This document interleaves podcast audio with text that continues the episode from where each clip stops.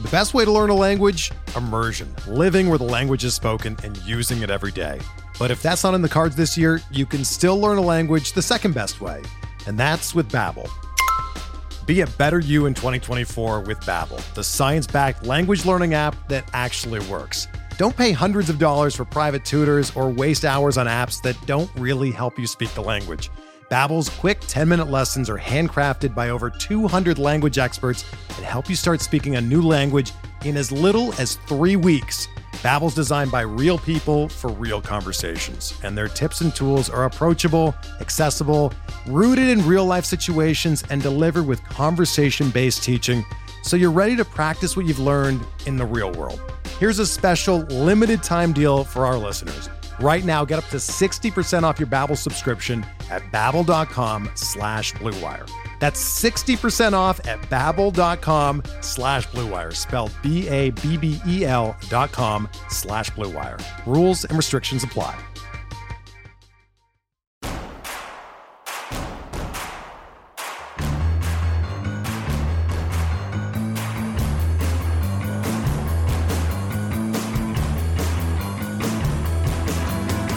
From your favorite source for Chicago White Sox talk, delivering news, interviews, analysis, and more. This is the Sox Machine Podcast with your hosts, Jim Margalus and Josh Nelson. Thanks, Rob, and welcome to the Sox Machine Podcast. I'm your host, Josh Nelson, and it's Monday, January 30th, 2023, as we bring you a new episode of the Sox Machine Podcast. We wanted to talk about Eloy Jimenez in our previous episode, but the Mike Clevinger news hit, and since that's not getting better with that situation. But Eloy still wants to play in the outfield, and he might be moving corners from left to right field and making that happen. We'll discuss why that could work, but also why it's not a great idea. There's a trade rumor to discuss involving the White Sox, and one of the White Sox greats passed away earlier this past week. We'll remember Gary Peters later in the show. Joining me now is the managing editor of SoxMachine.com. It's Jim Margalus. And Jim, we got a Super Bowl. It'll be the Philadelphia Eagles and the Kansas City Chiefs, even though that pains me to say that, uh, as the 49ers lost in not a heartbreaking way, but more like a backbreaking or arm breaking, as uh, Brock Purdy, their third string quarterback, got injured during the game. Then the fourth string quarterback got knocked out, and it resulted in a very non-competitive game as the Eagles won 31 to 7. It just reminds me, Jim, that in professional sports, just how big of factors health and luck are. And maybe that's a thing to keep in mind when talking about the White Sox in 2023. Yeah, my condolences, first of all, to your 49ers. Although I was watching the game, I, w- I was teaching curling uh, all afternoon and looking at the game, and I saw what happened to Purdy and just thinking, like, that's a pretty good way to to lose in terms of just like, yeah, it's, you know, I saw Niners players after game saying we just couldn't show them anything because the Eagles are good. And when you don't have your top, well, even your top two of your bottom two quarterbacks, uh, in, an NFC championship game, it's, you know, understandably they're going to be shorthanded. And so like, yeah, I, I was, I was thinking of you, but also thinking like, uh, you know, you can't probably be too invested when the chips are stacked against you like that. You just have to say like, eh, you know, the Eagles are a deserving team. I mean, the Eagles might have been able to beat the Niners with uh, Garoppolo, you know, just, you know, if they had uh-huh. their first, you know, they're that good of a team. So I imagine of all the ways to lose, one step away from the Super Bowl, that probably has to be among the easiest. Yeah, I guess the equivalent in baseball would be starting pitcher's arm barks after the first inning. Opposing team hits like a couple home runs in the next inning and all of a sudden you're down five to nothing in the second inning, and you don't have enough pitching to get you through the rest of the game. Like that, that was like the equivalent. It's like no matter what they do, they're not going to be able to move the football.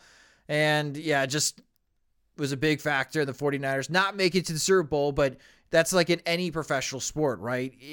Every team in any sport deals with injuries. And the teams that make it to the championship they have what we call this amazing amount of depth. And we think of depth being amazing when those backup players play well enough to help those teams win. And for the 49ers, for example, they got to the NFC Championship game with their third string quarterback. So they had a lot of depth and they had a lot of talent surrounding as far as that team. But when you're going up against a team that doesn't have as many health uh, factors going to that game like the Philadelphia Eagles. That's the deciding factor. And one talk about the White Sox this upcoming year, we we know that health is going to be a huge factor because we are not very confident in the White Sox depth. The White Sox dealt with injuries in 2021. They overcame that with some luck.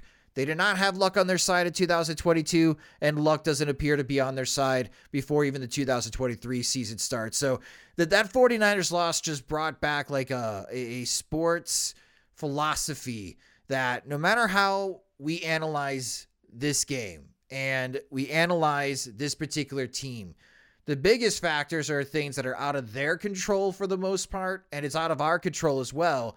Just how healthy and how lucky the White Sox are going to be in 2023.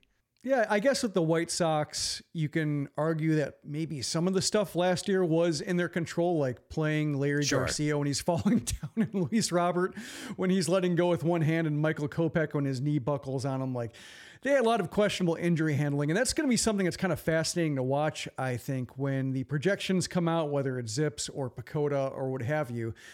Like, I think uh, it was uh, Penals who made this point on Twitter saying that like the projections are probably going to say they're a 500 team, but based on how unhealthy they were and how incompetent they were in handling their health issues last year, like there could be a lot of just dormant upside that is not captured by these projection models because I don't think uh, you know any you know algorithm really knows how to handle just how poorly they managed poor health. Um, you know, obviously the the games missed is something like Tim Anderson is going to be docked for availability, mm-hmm. and Luis Robert and Eloy Jimenez and so forth. And I mean that shows up in one regard, but that was a case where just like if they're looking to sandbag you know, basically give themselves a handicap for next year in terms of like, oh, if we lose early and we start playing with a handicap and then we turn it on, uh, we'll be able to really just, uh, you know, take advantage of a few weeks of beating the odds because uh, they did not know how to account for uh, intentional, uh, just you know, being underwater on purpose, which is kind of how they acted with their injuries last year. So that is unsatisfying because like a lot of the you know players are still around, uh, the front office still around, and we don't know exactly what the training staff will or won't do. They have Jeff Head there, who's new, and a couple of at least one uh, strength and conditioning guy who's new uh, levels below. But still, James Kruk is there, and you know these we don't exactly know whether it's a um, you know they're they're completely uh, changing the hierarchy or how things are reported or how they're handled, or if it's just throwing a new guy in there and seeing what he has to offer. That's kind of unclear right now. So, yeah, it's you know I, I, think that's the big question. And, you know, as you mentioned, like the Guardians had exceptional depth, but it was unproven. Like we would have said they had great depth last year. They had maybe interesting depth, like guys who True. might have something going for them, but also could struggle, like Steven Kwan. Like there's, no reason necessarily to buy into him like being as good as he was last year in in, in the specific way that he helped the Guardians. Um, like, but he was very good. Uh, you know, so that that's kind of the there is like a self fulfilling prophecy to it, just like with uh, it reminds me of pitchers like Steve Stone says, like he's working really slow and that's why he's struggling. It's like no, he's probably struggling and that's why he's working really slow because just nothing's feeling right. Like you could you could argue both ways. Like guys have good rhythm and so he's struggling, or he's struggling and that's why he doesn't have good rhythm. And it's kind of the same thing with with depth. Like when uh, you know it's like 2021 with the White Sox and Jake Lamb and Brian Goodwin and Gavin Sheets and Jake Burger are all delivering hero turns for two weeks at a time. Like yeah, there's uh, next man up, way to go. And then when it's like last year, just nope, it's they're out of ideas. so it's uh yeah, it's it's something that does kind of write itself a little bit uh, based on how they play, but you know, based on what I think it's also something where teams can earn benefit of the doubt. The Guardians earned it with how they were able to do it last year, and uh, so you know you can you have to fear them a little bit. Whereas the White Sox, uh, they have to prove that they're they know what they're doing, and the guys who have been banged up can stay healthy. Well, hopefully, health and luck is on the White Sox side in 2023 because the first topic that we're going to talk about on this podcast is only going to come to fruition if health is not on the White Sox side and if luck is not on the White Sox side. And that's Eloy Jimenez playing more outfield than we would be hoping for in 2023 question mark. Eloy Jimenez had his media time this past week And there's quite a few stories that have been written about this, not just on SoxMachine.com, but all over outlets that cover baseball, both locally and nationally. And the one topic that I spoke about with Bernstein and Holmes on 670 The Score last week, if you got a chance to listen to that segment, I got peppered with questions about the idea of Eloy Jimenez playing in right field because he, Jim, does not want to give up on the outfield dream. And I don't blame him. He's a baseball player. He doesn't want to be known as a designated hitter. He still wants to prove that he can play in the outfield, even though the data, the tendencies, the injuries suggest this is not a good idea, Eloy. Mm-hmm. You wrote, I thought, a very good column on Sunday on SoxMachine.com about this possibility. And it's not so much a possibility that it's going to be a reality when you take into consideration the White Sox injury past with the players that are going to be in the outfield. And they're hoping on the side of luck with Oscar Colas, an unproven talent, making the jump and be able to hit immediately in the major leagues to prevent Eloy Jimenez from playing in the outfield. But in the past, White Sox tendencies, especially from last year, Jim, if that continues in 2023, yeah, we're going to see a lot of Eloy Jimenez in right field. And there's really no way to uh, hide it, you know, after an injury, which I think is the troubling thing, or why, you know, when we're talking about extra outfielders and you were particularly keen on Adam Duvall, like being a guy who can like maybe fill in center fields if Luis Robert gets hurt. So Oscar Colas doesn't have to go there. And so then you have, uh, you, you still have your corners intact the way you originally planned. And right now, Jake Marisnick is not a bad guy to have in Charlotte. Like he's a good, non-roster invitee for spring training. Like that's you know uh, applause for that one. But part of the reason I imagine he signed with the White Sox is because they don't have anybody. You know when you're looking at. Uh, how many breaks you need to crack a roster if you're Jake Marisnick or if you're Billy Hamilton, you know, or what have you, the guys who are on the outside looking in, like there's only one. there's only one uh yeah, wrong step that needs to be taken before somebody like Marisnick is is sorely needed. And even Marisnick could break camp with the White Sox if things go well for him, because they still could use somebody who covers center in a, a true fashion. So it is a case where like you know even if you know somebody tweaks a you know hamstring or like gets hit with a pitch in the knee and has to miss a few games like all of a sudden like Jimenez has to play the outfield. It's not like necessarily like a uh, months long injury like we saw with Jimenez and Robert last year. Just the over the course of the season getting banged up it's like Gavin Sheets and Eloy Jimenez. And as much as you might you know I guess, hesitate the thought. Like Jimenez is a better outfielder than Sheets, at least in left field or like a corner spot when it comes to range and catching the ball.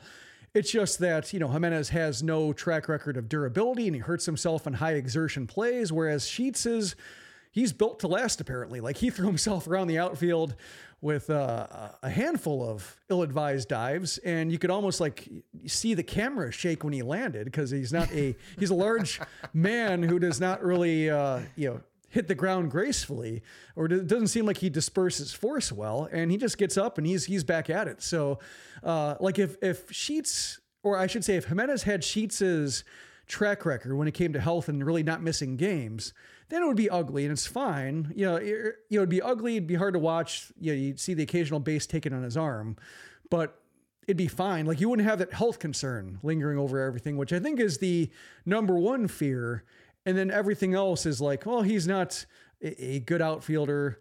He doesn't have an arm. Like those are all secondary concerns to will he hurt himself in a new corner, not having familiarity with uh, the, all the angles and the number of steps to the warning track in that direction, etc. Do you remember the former Yankees prospect that got traded to the A's Dustin Fowler. Yes, Dustin Fowler, who's currently still suing the White Sox for his injury. That's another lawsuit I forgot about that's still active uh, against the Chicago White Sox. Uh, Dustin Fowler sued the White Sox because something was amiss in the right field corner, or at least that's his argument and why he suffered that severe yeah. injury. It was like an electrical box did that's not have it. padding and like it was like the only one that didn't and you know among the at least according to you know the their side, the lawsuit said like that was just the one box with, you know, hard edges, sharp corners that was not padded or hidden away in a satisfactory manner. That fear of Eloy playing a right field and moving to that corner, a guarantee right field, like that's where I could see him getting hurt. because it is a little awkward little corner of the stadium. Like it, it, was just not Fowler. Like we've seen even Adam Eaton at times, and when Adam Engel has played right field, that when you get closer to the net there, you get closer to that corner, it like sneaks up on every single outfielder as it juts out. Uh, running into the padding, and we all know about Eloy running into the net and falling into the net.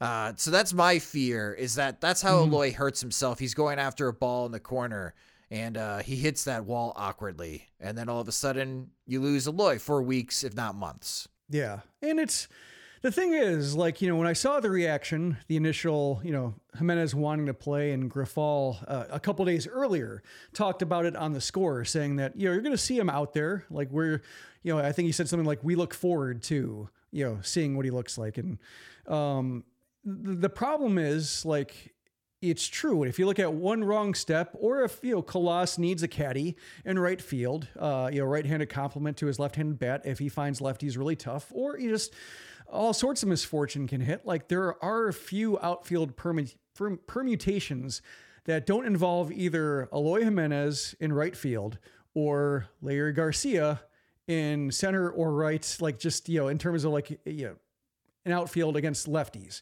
So it's you know, not what you want, but you have to acknowledge it. You can't really talk around it. It kind of reminds me of, you know, after uh, my son was born, my wife and I set up like a living will, and you have like a whole bunch of uncomfortable conversations there about like what happens if this happens, and you have to acknowledge it because, like, yeah, this is why we're doing it. This things, you know, these things are, you know, could very much happen and you have to prepare for yourself. You don't feel good talking about it. You rather spend as few sentences as possible talking about it and just leave it at that. But you have to acknowledge that it's going, you know, the, the possibility is there just so it's covered. So you can understand, like, you know, that Grifol is saying the same thing he's not wish casting Robert Benintendi and Colas play 150 games across the diamond. And then like, oh, you might have, you know, Jimenez in right field twice a year. Like it, it is a more realistic, you know, it's just, it's something where you can't talk about it for very long without getting depressed or feeling like in its case like you know it also brought it to mind when it comes to like setting up a will it's just like you can't sound excited about it because that's weird you can't say like oh you know if uh, yeah, like this is a chance to move into a better school district. Like you can't, there's no way to spin it positively. Just you know, when it comes to the uh, you know that's kind of disaster striking. So you can't like really you, you can't speak on it long, and if you speak on it, you can't. Mm-hmm you can't really voice it positively without sounding delusional or like something's really wrong with the way you're looking at the world. so it's just it's a tough situation to talk about. I'm glad he mentioned it. I'm glad he acknowledged it because yeah, that's the truth. Like you know, it might have to happen, and White Sox fans might have to brace themselves or you know you might have an argument over whether Benintendi should play right, uh, even if he's a good left fielder who has kind of washed out of right field according to the way the Royals played him. It's it's going to be tough, and it's going to be a test of Grifol, and I really wish that Rick Hahn armed him better. Um, I guess the hope is this year that like Colas is just an above average right fielder who deserves to play there every day. Um, you know, Robert stays healthy, Benintendi's going to be around. And then like next year, the conversation might become, harder for Jimenez to argue himself into. Like, where are you going to play? You think you're better than Colas? You think you're better than Robert? You think you're better than Benton? Like, you're not. Like, you're you're a great hitter. We need you here. Like, you know, just it, it, will be a lot more uh, frank of a conversation with Jimenez if Colas and you know Robert and and, Ben and Benintendi can address their own question marks. That Benintendi definitely is the fewest, but yeah, it's right now given the question marks. Just you have to keep him engaged. He's allowed to feel entitled to some action based on how Colas hasn't proven himself. So yeah, it's it's going to be a little bit awkward, and you hope that uh, just you know it's one or you know once a week, uh, maybe twice a week, and you hope that uh, uh there's a liberal application of defensive help uh, late in games if they have the lead. And uh, you hope that Colas is somebody you don't mind uh, if he has to hit for himself later in the game after um, appearing as a defensive replacement. So the luck part, Luis Robert, don't get hurt this year. Don't miss any games, Luis Robert. the mm-hmm. White Sox need good luck there. And then health, making sure, and also part of the good luck, Oscar Colas performs well and proves that he has staying power in the major leagues right away for the Chicago White Sox and health. Nobody get hurt. Because uh, if Colas gets hurt, or if Robert gets hurt and Colas moves over to center field, out of your options of Gavin Sheets, Andrew Vaughn, and Eloy Jimenez, I'm with you, Jim. I'd rather have Eloy Jimenez at right field outside of Gavin Sheets and Andrew Vaughn. Last year in 2022, out of the 198 outfielders that made at least 10 attempts at fly balls in the major leagues, Gavin Sheets ranked 186th and Andrew Vaughn 195th in outfield jumps to support your argument mm-hmm. on just how poor Gavin Sheets and Andrew Vaughn move because they are first basemen for a reason. One thing I wanted to ask you about and just pick your brain a hypothesis of sorts. I brought this point up on Bernstein and Holmes. Eloy Jimenez, the fastest throw that he made in 2022 when he did play in the outfield was 81 miles per hour. His max throw in 2021 was 86 miles per hour. His max throw in 2020 was 91 miles per hour.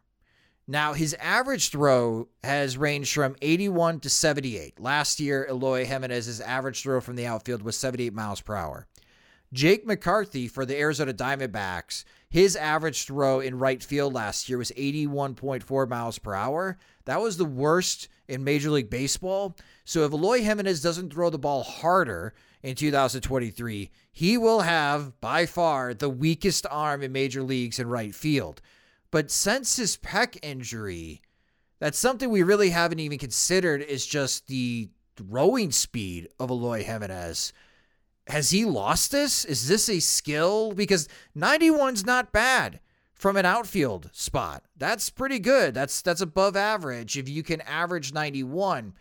But is that something that he's lost since his pec injury? I don't think so. I don't think that's. Uh, I remember it being a concern when he was an outfielder, like with the Cubs, and then after the White Sox traded for him, and the White Sox were moving him around in the different corner spots, trying to figure out like, can he stick in right? And I remember like you know it was kind of a two front war he was fighting, in that like even if he had. Uh, really good reads and such, his arm would still be a liability out there. So it's, you know, I think an active concern, and I think you're right. Like it's going to be, I mean, it's going to be curious in terms of how he, Pedro Grifol, I mean, handles like that aspect of it. Because you mentioned on Bernstein Holmes that Grifol talked about like how the White Sox outfielders were easy to run on, and basically like whether it was their um, arm strength, whether it was their indecision, or their like the routes they took in gathering the ball. It, it seemed like you know the the teams uh, in that that had enough foot speed on the base paths, like not even exceptional speed, like base stealing speed, extra base speed. Just anybody who had decent speed could go from first to second on a, a ball that's just right of center field, or they could go from first to home if a ball goes in the corner because they're you know rounded off very you know um, generously. It's uh, a case where yeah. Uh, if Grifol's talking the outfielders this year, like spring training, first day of camp or something like that, and he stresses like we need to be if we don't have arm strength, we need to be very quick in terms of where we're going with the ball, getting the ball in, knowing where our cutoff men are, like giving our cutoff men the chance to make up the ground that you know, outfielders can't do by themselves. And that's not good. That feels like almost high school type stuff or Tom Emanski, like hit the cutoff man, like, you know, give your, yeah, just, yeah, it does feel like a little bit going back to school, but, you know, this is kind of where the White Sox are right now. And yeah, I'm looking at 2020 and he threw his average uh, throw was 80.6, but his top speed was 91. So it could be a case where, like, maybe if there's a little bit urgency in his throws to where maybe he can get a little bit more out of his arm, because um, when I'm looking at the bottom, you know, of 14 qualifying outfielders, uh, Jimenez is 10th at 80.6, but his top throw is 91.2, and that's all. That's better than all but four of them. So perhaps, like, if he steps into mm-hmm. it, he could be fine. It just he you know is very cautious about where he's coming in, and just his average throws don't have a whole lot of conviction. So you know whether it's the arm strength or whether it's just you know being able to dial it up with a clear idea of where he's going with it. You know, it's both are problems, but one is maybe solvable, whereas arm strength is kind of he's stuck with it. And I'm curious when Grifol's out there and, and working with Daryl Boston, who was only have to you know work with outfielders now, and I, I don't you know that's something just.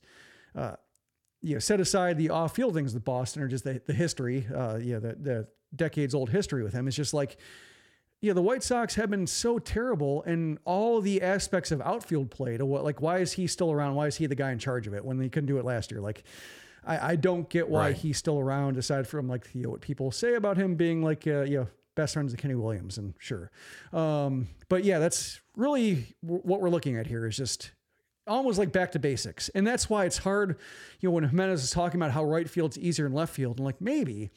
But I also remember like Kenny Williams talking about Ken Griffey Jr. saying like center field is the easiest because you don't have to worry about running into anything. like that's like when when Kenny Griffey Jr. was like you know 38 going on 47 when it came to just like the age that he moved like yeah, just you can always spin an outfield position as easier in some regard. And given that, you know, Jimenez has clowned it up in left field, you know, kind of been very dramatic with his falls and his, t- you know, falling into the net and Luis Robert calling him off and mugging. Like, it's funny and entertaining and such, but it's hard to take him seriously. Is like, you, you can't project a lack of seriousness and then feel like you can, uh, talk about the finer points like that thing and be taken seriously. Like he's got to prove it to really back up this talk. There's there's no reason to take him seriously. There's a reason to have an open mind just because the lack of options, but that's really it. yeah, it's it's not I don't want to say fascinating, but it's disturbing on just how quickly the depth vanishes in the outfield for the White Sox. Like plan A looks promising. Like if you're wanting to be optimistic and Andrew Benintendi, Luis Robert, Oscar Colas has got some potential to be a good outfield unit. But any of these guys get hurt, it's not like the White Sox have a budding outfield prospect. This is kind of where Yoelqui Cespedes not improving his batted ball skills is really hurting him because Yoelqui Cespedes, if he could cut down on his strikeout rate and have better pitch recognition and prove that he could walk at least 6% of the time, he would have an honest chance of making this team. He would Mm-hmm. because defensively, I don't think there's any question that he could play in the corners in left field or right field. The the problem is his ability to hit the ball, and that's why he may start again in Birmingham in 2023 when it feels like he's been there forever. And I think he's entering his age 26 season. But that's on Cespedes to get better at the plate. Like there's opportunities here, but yeah, we're gonna probably see Jake Marisnick at some point with the White Sox. We might see Billy Hamilton again at some point with the White Sox. It's like this is where the player development gap is. It's just okay, who's the next budding outfielder for the Chicago White Sox? And they really don't have one right now. Yeah, it's really you know Colas uh, top tier, and then like three tiers down is Cespedes and Luis Mieses, and Oh yeah, and Luis you know Mieses. Yeah. Mieses is fine. He's just you know he's still matriculating up the ladder. Like he just got to Birmingham last year at the end of last year, encouraging start, but still has probably two years to go before you could consider him for a major league job. And so yeah, it's it's a a very bare patch right now. Um, and Cespedes, like I, I still liken him to Adam Engel, like just kind of a you know, Engel in the minors and even the majors, like just had a really stiff swing, um, not a whole lot of fluidity. And I think Cespedes being a, a smaller guy, like probably five nine or so, like he can generate some power and some bat speed, but he really needs to have all of his being going into that torque and that bat speed. So I think it just makes it hard for him to control the bat. And if he tries to ratchet it down, work on bat control, like the power is not there. So like it's he has to strike a choice between like you know impact power you know impact contact or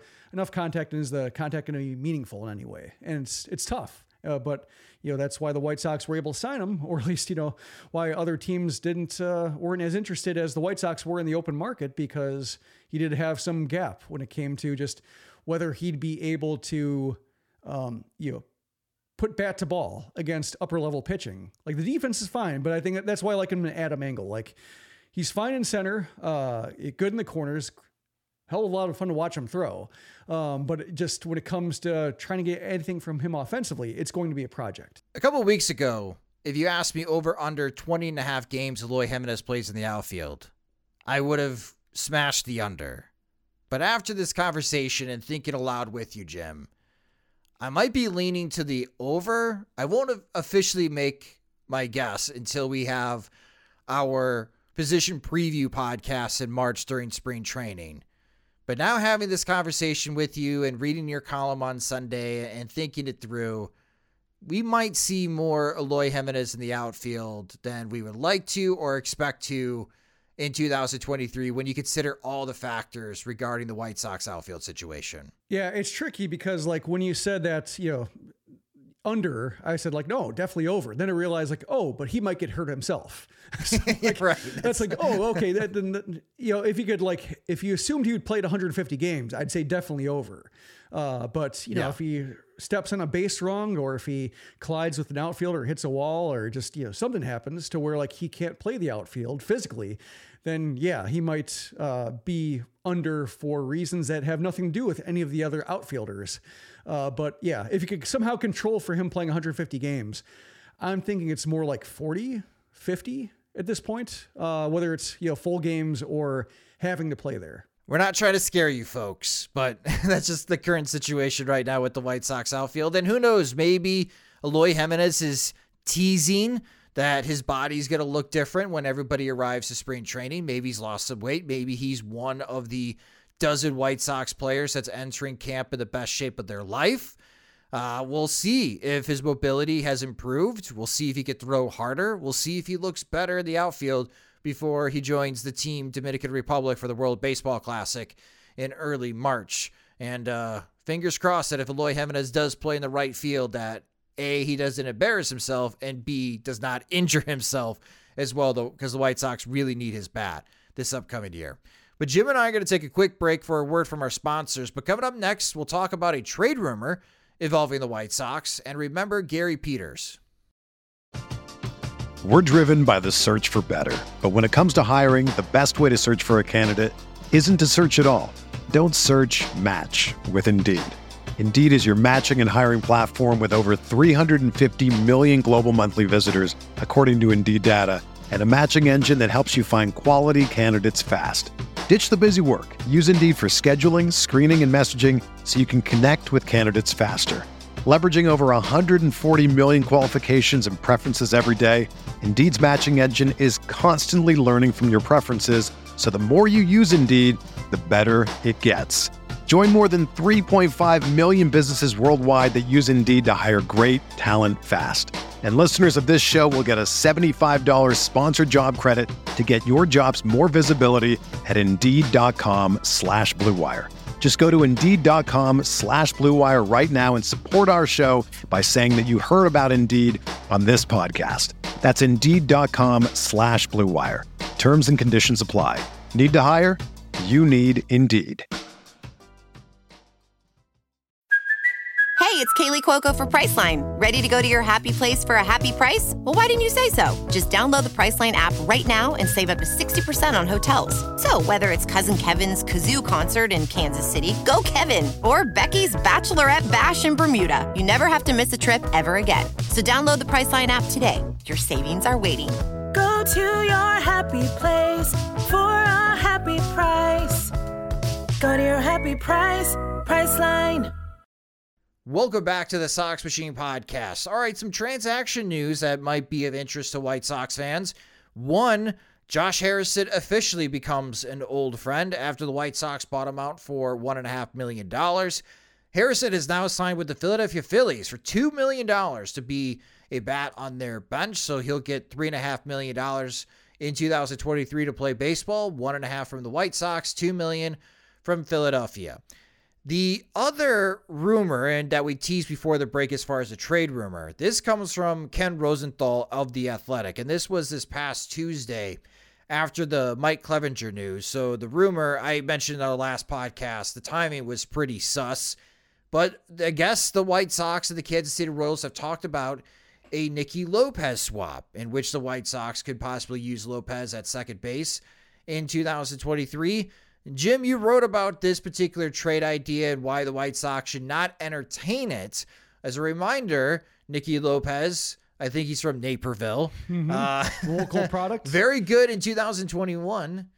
Uh, Lopez was not good in 2022, as you wrote, Jim. And that's why when you already have a revolving door type of situation at the position with Romy Gonzalez, Lenyn Sosa, Leury Garcia, maybe even Jose Rodriguez, that – acquiring Nicky Lopez does not make that position outlook any clearer. Well, my, I guess my chief objection was that he was a Royal, and I think the White Sox are have a dangerous uh, concentration of Royals already on the team with Pedro Grifol and Eddie Rodriguez and Mike Tosar and such, and Andrew Benintendi, though he had the Yankees in between. But just like when you have so many people coming over from an organization that was beneath them in the standings and not really having a whole lot of upward mobility yet.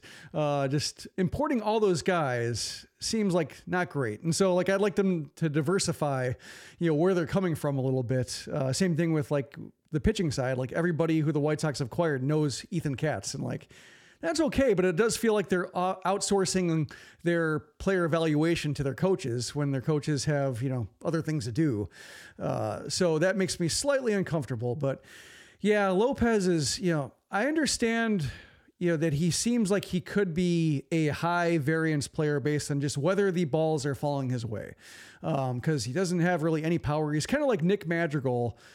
If, you know, Madrigal, like his 2021 was like, Nick Madrigal, like uh, his best possible form. We're talking about like a four to five win player based on uh, batting average, lack of strikeouts, uh, running the base as well.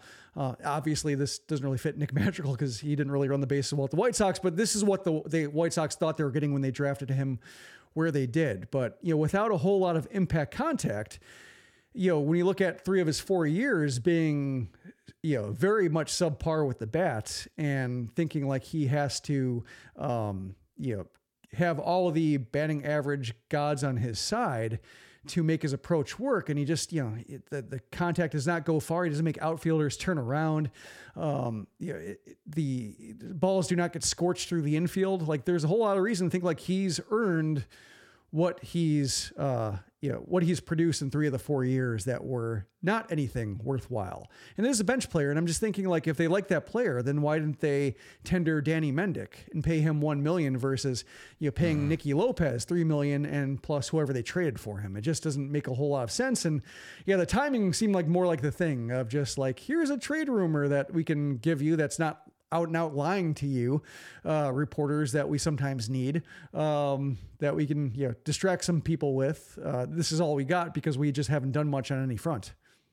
Yeah, that's kind of the impression that I got as well when it comes to that rumor. We'll see. I mean, the Royals have already traded within the division, sending Michael A. Taylor to the Minnesota Twins. I like that trade from a Twins perspective because you just don't know with Byron Buxton. Or maybe we do know. We do know that Buxton's going to get hurt.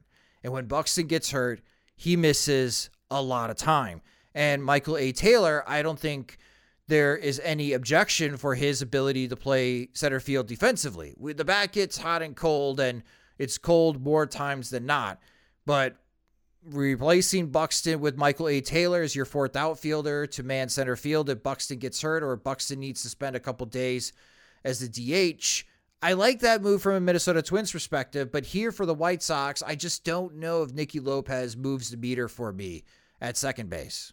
Yeah, I, I don't quite get it. You're talking about like, you know, in the three years that he wasn't uh, a gold glover or gold glove candidate plus like, you know, 300 hitter.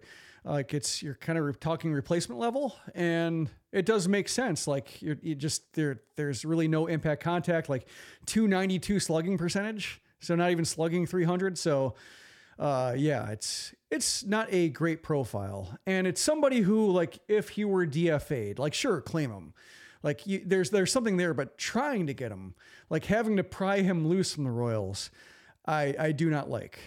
All right, so we both get that trade rumor a thumbs down, so it'll probably get processed on Wednesday. Uh, uh, our last topic uh, is a bit on the the sober side here. Uh, one of the White Sox greats passed away this past week on Thursday, January 26, 2023. That was Gary Peters. He was 85 years old.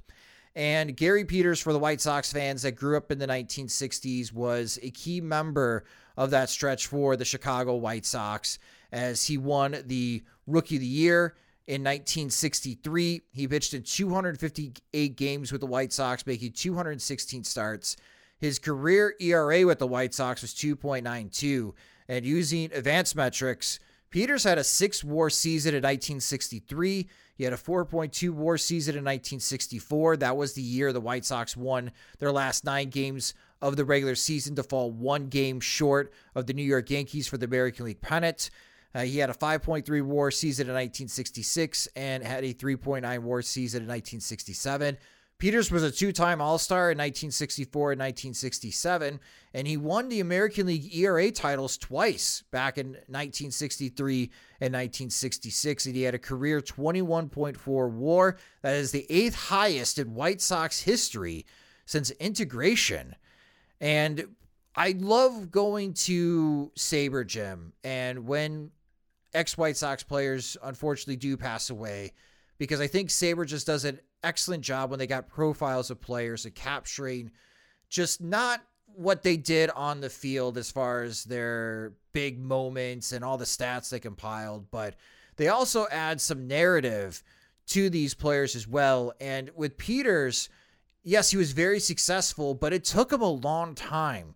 Uh, to break through with the major leagues. He was known as a very good AAA pitcher when he joined the White Sox in 1959. It took him like four years to finally make his break with the White Sox, and he was out of options going to that 1963 season. And it's uh, really remarkable just how successful he was with the White Sox during the 60s. And like I mentioned, for some of our older listeners, they have reached out via email and in the comments section that they rem- they remember Gary Peters very fondly when looking back at those teams. Yeah, it's been a rough go for that rotation because Juan Pizarro he died uh, two years ago. Then Joe Horlen died last year, and now Peters is gone. And even Ray Herbert, who was, I think he was like earlier in the decade, like 1962 was his big year, um, preceded them, and he died like a couple days ago. So it's been a really rough ride for you know that area of White Sox teams, and and I always thought that era was overlooked because you're talking about 1963 to 65 only time in White Sox history that they won 90 games in three consecutive seasons. Just uh, they won 94, 98, and 95 games. Wow. And you never hear anything about them. The White Sox never really tout that era. They kind of skip ahead from 59 to 77 with the Hitmen and then 83 winning ugly. Um, and it's one thing like when, you know, 83 because they won the division, like it snapped the drought. Like, of course, remember that season, especially the way they played in the second half. But like the 77 team, you know, maybe Bill Veeck and you know just his strategy and the way how how fondly he was looked upon as an owner for stoking that excitement when they really needed it was clutch, but like didn't accomplish what the 60 teams did and yet like you, you never really heard about them aside from like you know the um you know parents and grandparents and uh, some of the authors like uh, Richard Lindberg and, and Bob Vanderberg, who are you know have been doing really good work in that regard. And even Vanderberg passed away uh, last year, so you know he he's a voice that uh, was always great for hearing about these guys. But I remember I got the DVD of the White Sox greatest moments after they won the World Series. And after the 59, talking about how they lost in the World Series, like they basically skipped ahead until like 83. Like they said that like, oh, they were great teams, but you're like, but they couldn't quite get over the hump until 83. And just so much of these great performances you're talking about have been just overshadowed. And like, I remember when Pizarro died, like finally some footage of him in a White Sox uniform. And it's a shame, like, they didn't do more to pay tribute to those teams while all these guys are still alive because people really talk about them as is really remarkable. Pete Ward was another one. And uh, I remember that DVD, like Bo Jackson got like five minutes on a you know 110 minute DVD or something like that. Like, in Bo Jackson is fun, but like his impact on White Sox history is minimal. Like, it, it was a cool story, but like it just felt like you know I, I, guess fan service for recent generations. And I remember that like yeah, neat. He was a phenomenon, cool. Like I, I you know fun, but also like he just didn't really do a whole lot compared to these guys who were part of some really great White Sox teams year after year in the 60s. So it, it's nice that we hear about him now, but I wish the White Sox had done more while they were alive. And another fun thing about Peters is he was a hell of a hitter for a pitcher. Um, looking at his uh, record over course of 14 season, 19 homers and 102 RBIs. Uh, hit four homers from the 1964 White Sox. Had a pinch hit walk off homer. He batted sixth in the game. Like he was a respected bat. Like especially some of those White Sox teams could not really hit, especially for power. So when they needed a deep, uh, deep threat late in the game, like they'd sometimes turn to him, and not without reason. And this is the era when White Sox pitchers would hit consistently. And what I like about the SABR profile is that they mentioned in 1964, Peters was supposed to lay down a bunt. He failed twice. And on two strikes, he hits a home run to give them the lead.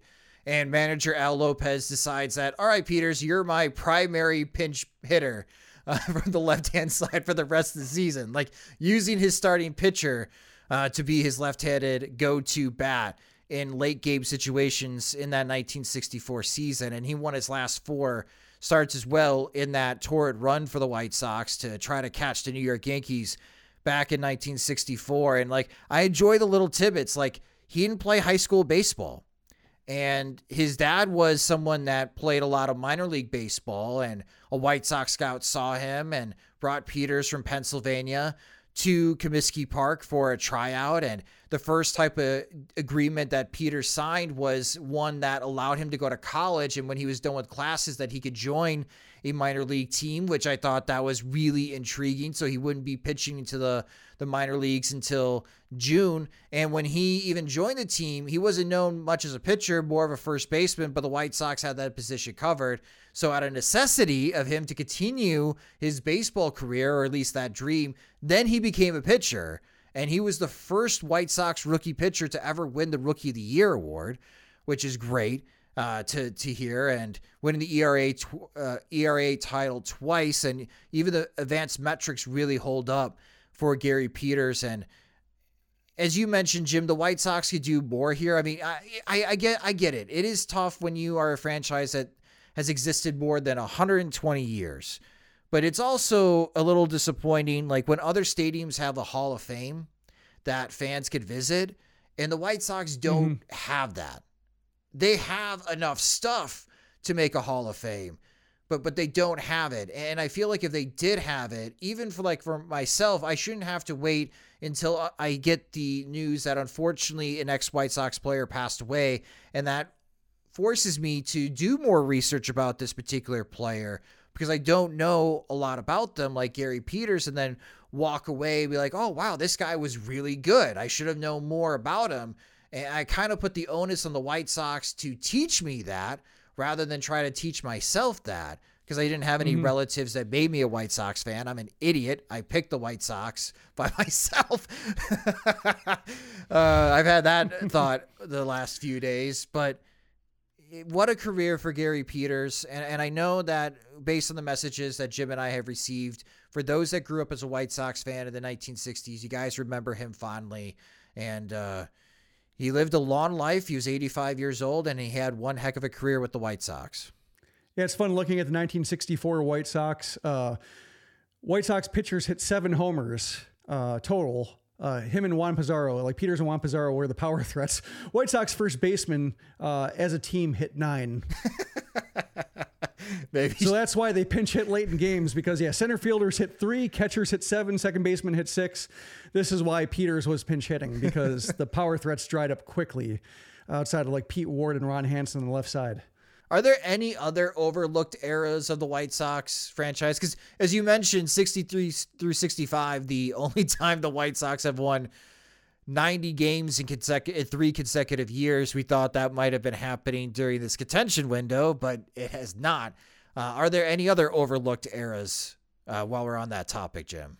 Not really. I mean, like the 50s has been rounded down to kind of like 1959 and Minnie right. Minoso. And so maybe like the earlier 50s, um, you know, might have been overlooked a little bit in terms of some specifics. But I mean, like, you, know, you had guys like, you know, Luis Aparicio and like Chico Carrasquel is well known. And, uh, yeah, they, they certainly had enough players succeed through 1959 to where like you could piece together what those teams are like, even if you didn't hear so much about like the 1954 White Sox directly, like Al Lopez, you know, you know, et cetera. Like you get the idea based on what we know from 59. And then like it was so dark in like the 40s and 30s that like, yeah, not a whole lot there. Um, some individual performances that we hear about in Ted's Sporcle quizzes, but that's about it. Um, yeah, that, that's what kind of stuck out to me about the 60s is like, there isn't that much White Sox success to know about. Like there's 72 and 77 and 83, like those years are covered. Uh, 72, I think more in recent history is like Dick Allen is getting his due um, in recent years. Like some before he passed, and uh, and, and you know certainly you know it, it, that's continuing as his Hall of Fame case gains steam. But we're learning more about you know his impact, you know, just because he was such a a gargantuan in terms of just what he could do on the baseball field. So he's lifted up 72 by himself. But I guess like the White Sox of the 60s don't really have that one guy. And especially on the offensive side, like Pete Ward was as close as they got. And Pete Ward was not Dick Allen. And, and Ward was a good player, but just not quite that kind of transcendental power that could really just command the conversation by himself. And so I think that's why we missed out. And, you know, maybe if they beat the Yankees one of those years, then yeah, we'd know about them. But finishing second, you can't, re- you know, I guess it's kind of sad to talk about like these great teams that never did anything, but it is, you know, the truth. you know, talking about like, you know, uh, yeah, going back to the top with Eloy Jimenez, like you have to talk about him in right field because like, yeah, he might have to play there. And so with the White Sox, like, uh, you know, they haven't had much success, but the 1960 teams were as successful as they've ever been in certain regards, and they probably should have been talked about more while a lot of these guys were still alive. You know what's fascinating looking at the promotions calendar for the Chicago White Sox? They're not celebrating the 1993 White Sox this year. It's the 30th anniversary of them winning the American League West. I think they are. Are they? I think in I think in April.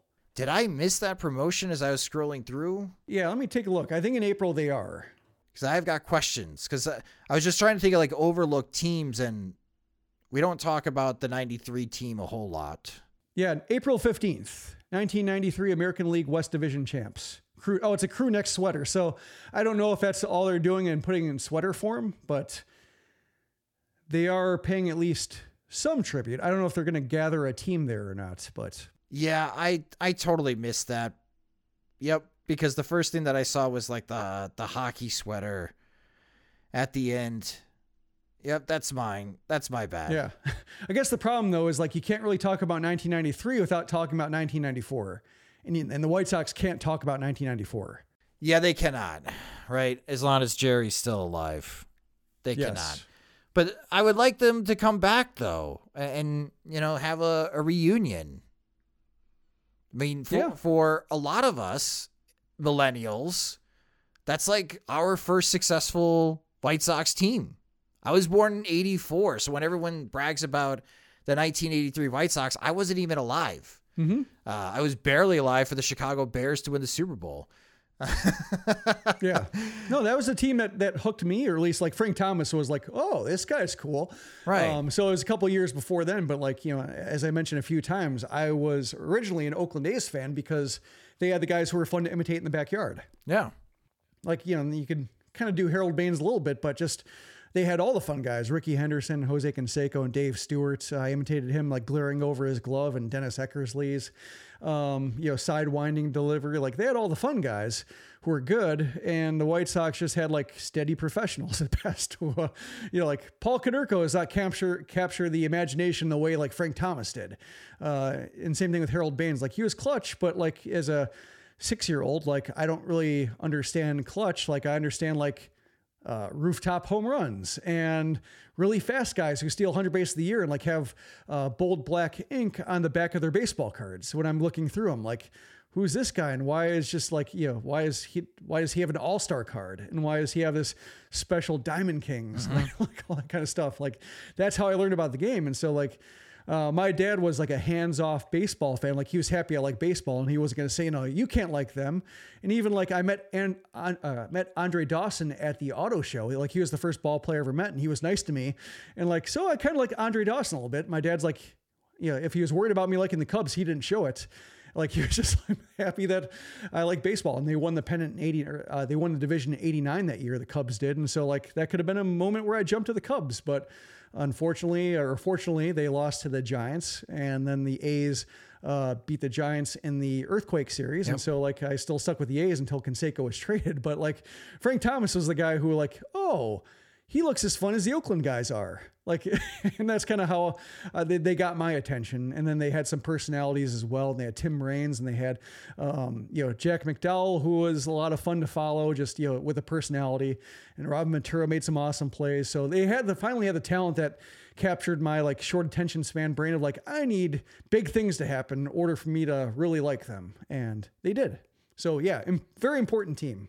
I hope that they arrive in Chicago and they do something because I think that would be a great way to like reintroduce the 93 White Sox. You mentioned Robin Ventura. I think it would be enough time has passed since his managerial days that bringing him back and then White Sox fans could cheer for him as part of the 93. They're cheering on Robin Ventura, very good third baseman, not Robin Ventura, very bad baseball manager. And still having Frank Thomas out there and Tim Raines. Uh, you could you, you, you would have Ozzie obviously join Alex Fernandez, Wilson Alvarez. You mentioned McDowell. Him and Jerry Reinsdorf don't get along, so I don't know if Blackjack would come back to Chicago necessarily for that. You would obviously have Bo Jackson as well, Lance Johnson. I could keep on and on and on. I just think we talk about how the White Sox really didn't promote the 60s teams and they could have done more to help educate White Sox fans of all ages about the successful years. If they don't bring the 93 team back for some type of reunion, I think that's also another missed opportunity because a lot of these guys in their late 50s, early 60s, what are you going to do? You got to wait another 10 years of the 40th anniversary. You just don't know how many are going to be around, and that would be unfortunate. I think this would be a good time to do it, and hopefully they do on April 15th. But if they just hand out crew neck sweaters and it's like, hey, the 93 White Sox team, and the only person that comes out to throw out a first pitch is Ozzie Guillen, I just feel like that's a missed opportunity. Yeah, 1993 team with 1993 fashion. Uh, classic crew neck sweater. I hope that's not it. But yeah, you, it's, uh, I think, you know, after Tony La Russa, Robin Ventura has to be forgiven as a manager. Like, you weren't the problem. Like, you were, but you weren't. You shouldn't have been there, but you're not the reason why you were there. Yeah. you were, like you didn't want the job. Like like you initially you had to be talked into it. We get it. Um, we'll clap for you again. I think that has to be the reaction. Yes. I I 100% agree. But again, Gary Peters, great life, great career with the Chicago White Sox as he unfortunately passed away this past week at the age of 85 years old. But that will do it for this episode of the Sox Machine podcast. Thank you guys so much for listening to this episode. We also upload the podcast into our YouTube channel, which we are getting very close to a thousand subscribers. We're at 991 the last time I checked. So you can listen and watch full episodes on our YouTube page at youtube.com slash Sox Machine and wherever you listen to podcasts such as Spotify and Apple Music. If you enjoy our work and want more, you can help us by supporting us at patreon.com slash soxmachine where our patreon supporters they get exclusive content they get ad-free versions of both the podcast and website and when there's new sox machine swag in the new sox machine store they're the first ones to receive it. Monthly plans start at $2 or you can save with an annual subscription. Again sign up at patreon.com slash soxmachine the Sox Machine Podcast is a production of SoxMachine.com, your home for all things Chicago White Sox baseball and part of the Blue Wire Podcast Network. Alongside Jim Margalus, I'm Josh Nelson. Thanks for listening and watching.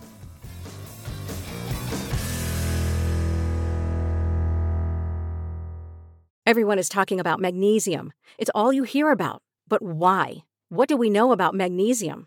Well, magnesium is the number one mineral that 75% of Americans are deficient in.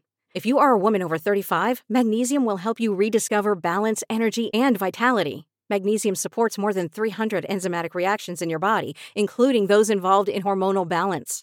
From functional medicine doctors to mental well being and female hormone experts, we all know that magnesium is the one mineral to improve all aspects of well being and health. But which one? Magnesium Breakthrough from Bioptimizers, the trusted choice recommended by leading experts with seven best absorbed forms of magnesium to ensure your body receives the support it needs for overall well being. Go to bioptimizers.com slash balance today and use code BALANCE10 for 10% off. Support your journey to wellness at B-I-O-P-T-I-M-I-Z-E-R-S dot com forward slash balance. Magnesium Breakthrough from Bioptimizers, your foundation to optimal health and vitality.